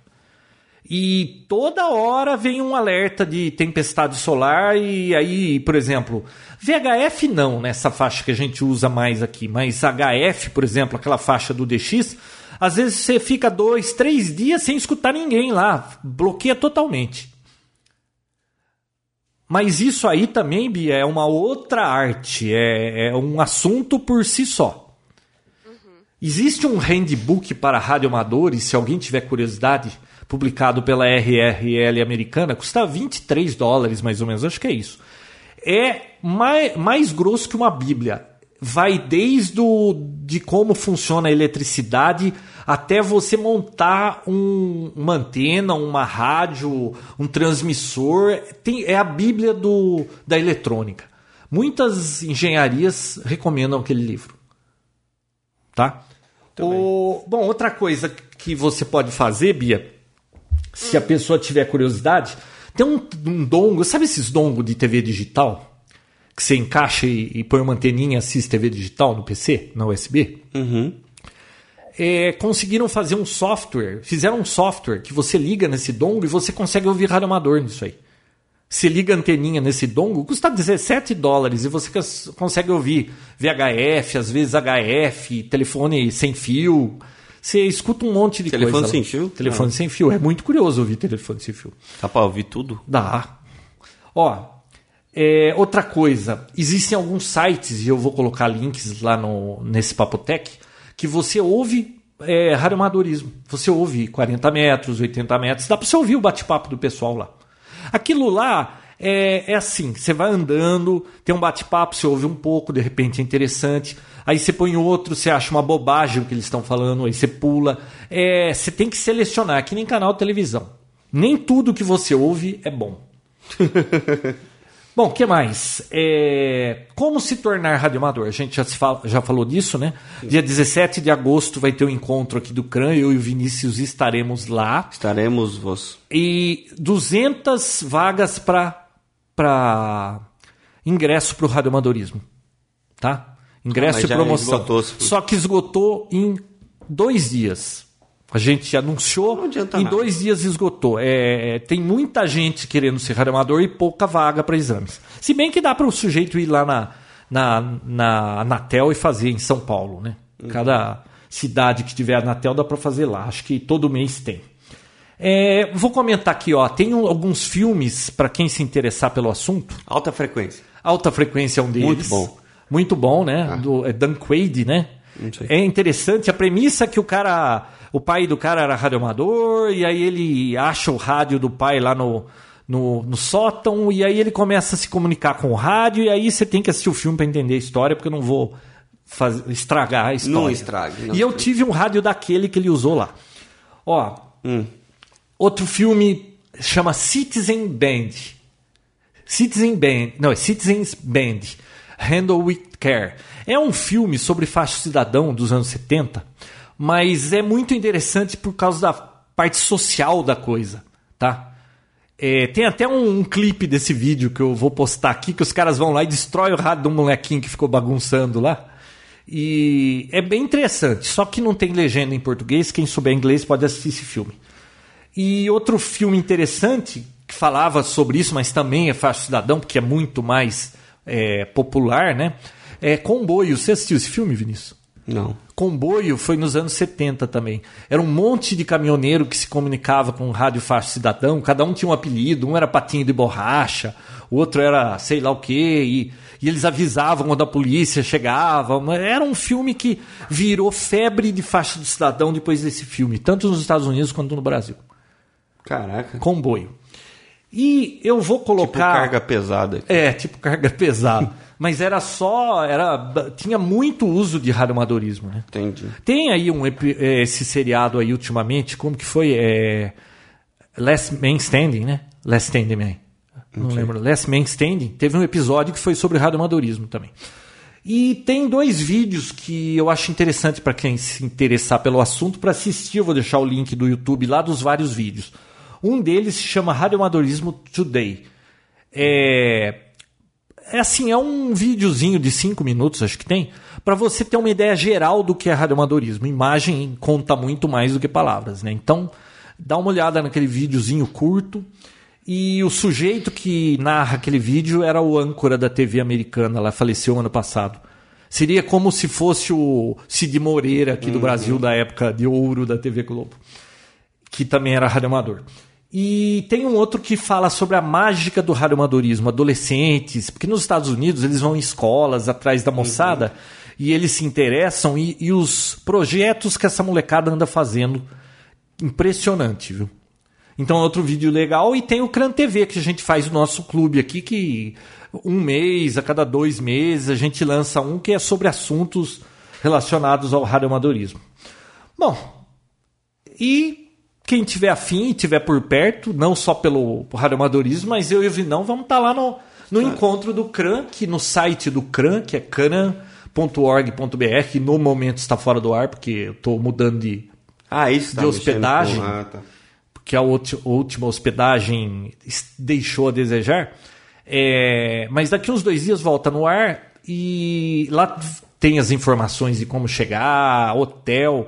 Olha, tá- a gente está esperando por volta de mil pessoas. Ah, você tá de brincadeira. Mas só, só, olha, só para exame vem 200 e tem que ter gente para lidar com todo esse pessoal lá. Aí vem o povo que quer fazer caça-raposa, vai participar, que começa às três da tarde. Vem o pessoal que traz aquele monte de parafernália eletrônica para trocar, tem eletroca, sabe aquela feirinha que a negada traz todos aqueles inventos, aquelas coisas. E é curioso para você olhar o que tem ali no meio, as coisas que tem, né? Não, é bacana. É. Você vai ficar cuidando desse povo todo? Eu vou fazer o caça-raposa, eu e o Júnior vamos esconder a raposa e vamos. O ano passado a gente escondeu essa raposa e a gente tava morrendo de fome que não deu para almoçar. E a gente foi no Mac buscar um lanchinho e depois ia lá na raposa ficar esperando com a filmadora. Você acredita que os caras chegaram antes que a gente? O Meu primeiro Deus. colocado? Antes do, do, do, Antes da gente. E aí? Aí perdemos a gravação desses, né? Mas os outros dois a gente conseguiu. Pô, os caras estudaram a cidade antes, viram os locais, os locais altos, desenharam no mapa os pontos altos, onde eles iam, trouxeram anteninhas para ficar varrendo.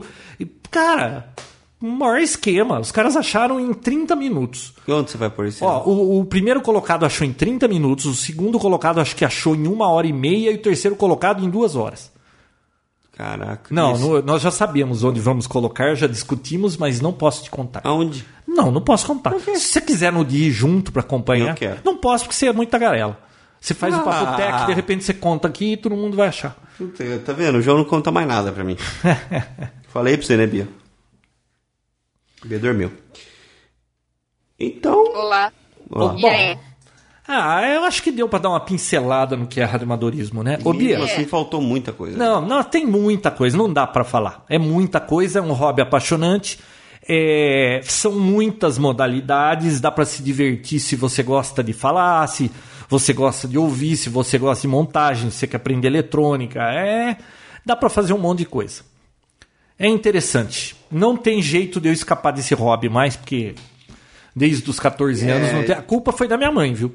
Ela me deu um par de walk-talk quando eu tinha 12 anos. Aí Floresceu. ferrou, né? Foi aí que eu percebi. Foi que o Vinão aconteceu. tem esse. Você tem esse. Esse toque. Você tem, viu? Tem. Porque tudo que tem disso, quando você vem aqui, seus olhos brilham, eu vejo. Uhum. Tô até vendo uns rádio velho lá. Eu vou querer saber o que, que é Aquele aquilo. rádio velho ali, você não acredita o que eu vou fazer com ele. Uma repetidora. Não, aquele rádio velho é, É a um- raposa. É um dos não, é um dos primeiros que eu tive nos- na faixa de VHF. um IAESO. É, é dos anos 70, custava mais ou menos mil dólares um rádio desse. Hoje não vale mais nada. Mas ele nem funciona muito, nem serve para falar nas repetidoras, porque precisa de um sinalzinho que chama subtom. E ele não tem.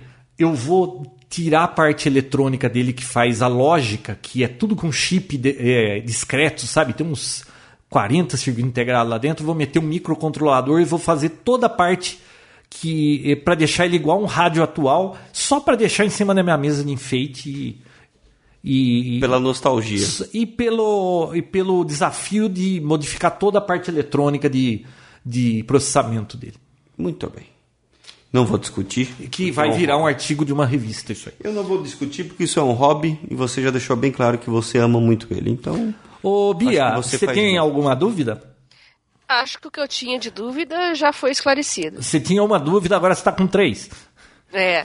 Agora, pra eu ser garota sem fio mesmo, falta só eu fazer a minha primeira transmissão pro rádio amador. É, primeiro você tem que ter indicativo. Ó, vamos, vamos empurrar a Bia nessa, nesse barco. Ela é comunicadora. Você vai se dar bem, viu, Bia? Ah, é? Sabe Você que ali em acha? Curitiba tem repetidora, né? Quando eu fui pra aí, várias pessoas. me- É legal esse negócio de radioamadorismo. Você vai numa cidade, o pessoal te convida pra almoçar, pra conhecer a estação deles. É bacana esse negócio.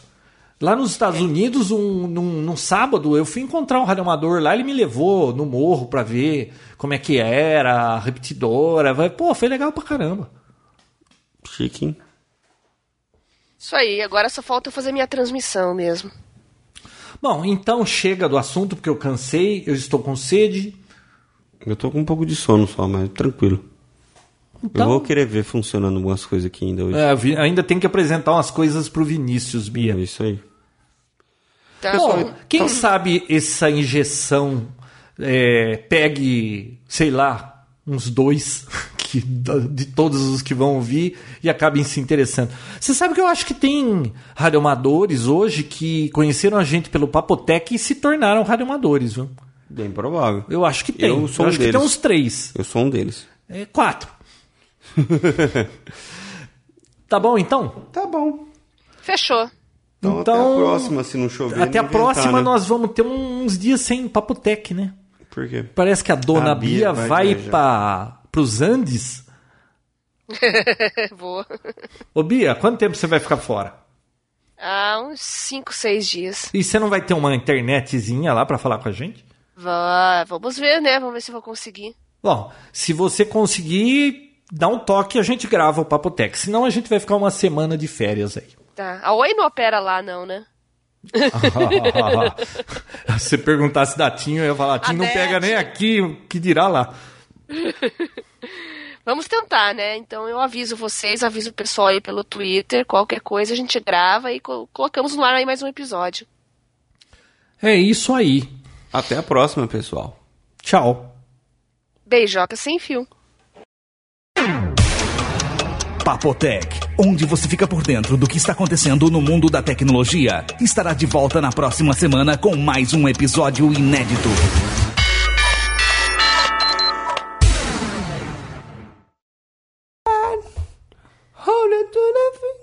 Tá gravando, né? Alô, alô, alô, puta. alô. Fala, Bia. Olá, tudo bem? Tudo bem, você vai bem? Tudo bem, vocês? Gozado, parece que tá mais baixo, Bia, hoje. né? Tá um pouco. Não, tá normal. Não, não, tá normal, mas aqui na gravação não. É, não atrapalha aqui não, viu, Bia? Fala mais um pouco, nosso- Bia. Olá, tudo bem? Como vão? Ah, vamos bem. Que papo chato. Vai começar a gravar logo isso aí? Viu, você tá com pressa? Tem Candy Crush aqui nesse, nesse iPad pra eu jogar enquanto você fala? Esse é o cabo do seu. Você viu o estado de... de, De graça. de Que estado? De bobagens que eu faço? João, e, não, e só tende a piorar, né? Você percebeu que só tem piorado com o tempo? Só tem piorado.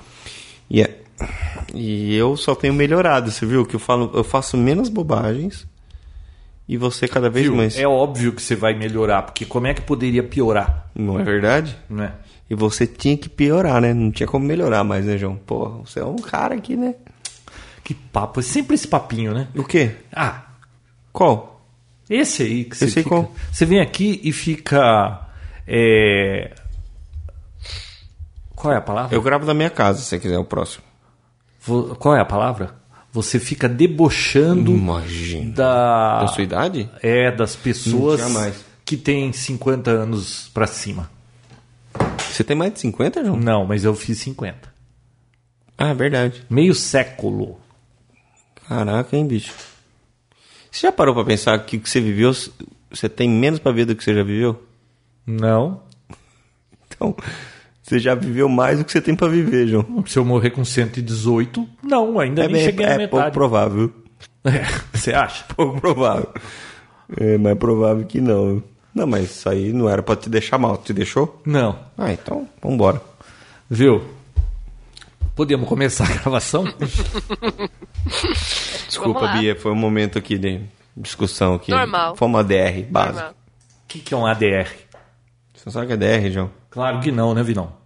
Você não sabe o que é uma DR? ADR? DR. ADR, claro que eu sei. Então, beleza. Então, sorte só. Disjuntor residual. Ah, Bia, responde pra ele, velho. Você sabe o que é uma peruca de couro cabeluda? Como é que é? Peruca de couro cabeluda. Ué, pe- peru... isso? quem que vai usar uma peruca careca? Mas de couro. Couro? É. Não sei nem como é que é isso. Como é que é? Uma peruca de couro cabeluda. Não sabe? Não. Vai mudar Tô até nada. com medo de perguntar. É, não pergunte. Sorte som, João. É, peraí, eu tô pensando, não sei nem o que eu tenho que fazer. Não, já tá rolando, ó. Gravação é só. Não, mas isso aí. não- Ah, você tem que abrir o texto que você vai falar É. sobre. E onde você gravou o texto? Não tá no iPad? Não, é. Você é um cara prevenido? Não é um cara que, que guarda tudo no iPad? Não, não tá no iPad. Porque o iPad tem Candy Crush. É perigoso eu abrir o iPad e ver alguma coisa que não é Não, não legal. é. Que Você, vai, você pode ver Candy Crush e começar a querer jogar e não prestar atenção. Mas também eu vou falar a verdade pra você, viu, cara? Quem mais vai falar no episódio hoje é você. É, vai ser dureza, hein? Aí Eu aquele povo vai ficar reclamando. É, não deixa os outros falarem. Não, mas quem entende é você, cara. Normalmente. Não, não, não. Esse assunto. Eu vou, Ah, eu tá. vou dar uma trollada no João hoje e de vingança eu vou pôr o Candy Crush, o barulhinho aqui enquanto ele fala. Olha, presta atenção, hein, Bia? Faça isso, Beatriz. Vamos começar, Vinão? Vamos. Mas viu, eu, não, Vamos. Prince of, Prince of Persia vai perder o foco. Dá esse iPad aqui. Mas, João, eu não vou jogar. Eu Não. só vou ficar vendo o vídeo de introdução. Sei, sei, sei, sem vídeo de introdução. Até enfiar faca no hominho, né? Cara, como você é chato, tá não, vendo? Não, eu quero, ó, toda a sua atenção aqui agora. Esse episódio é Por que, que especial. som de vocês some e volta, some e volta? Tô entendendo. Eu tô ouvindo você bem. É, eu também. É, mas você fez um pause, alguma coisa aí? Não. Não. Não, não fiz nada. Qualquer É, coisa. Isso aí é ilusão de ótica do seu ouvido, Bia. Qualquer Tá coisa bom. você avisa, então. O meu, o meu ouvido, o meu ouvido é meio cegueta mesmo, sabe? É, eu desconfiava desde o princípio.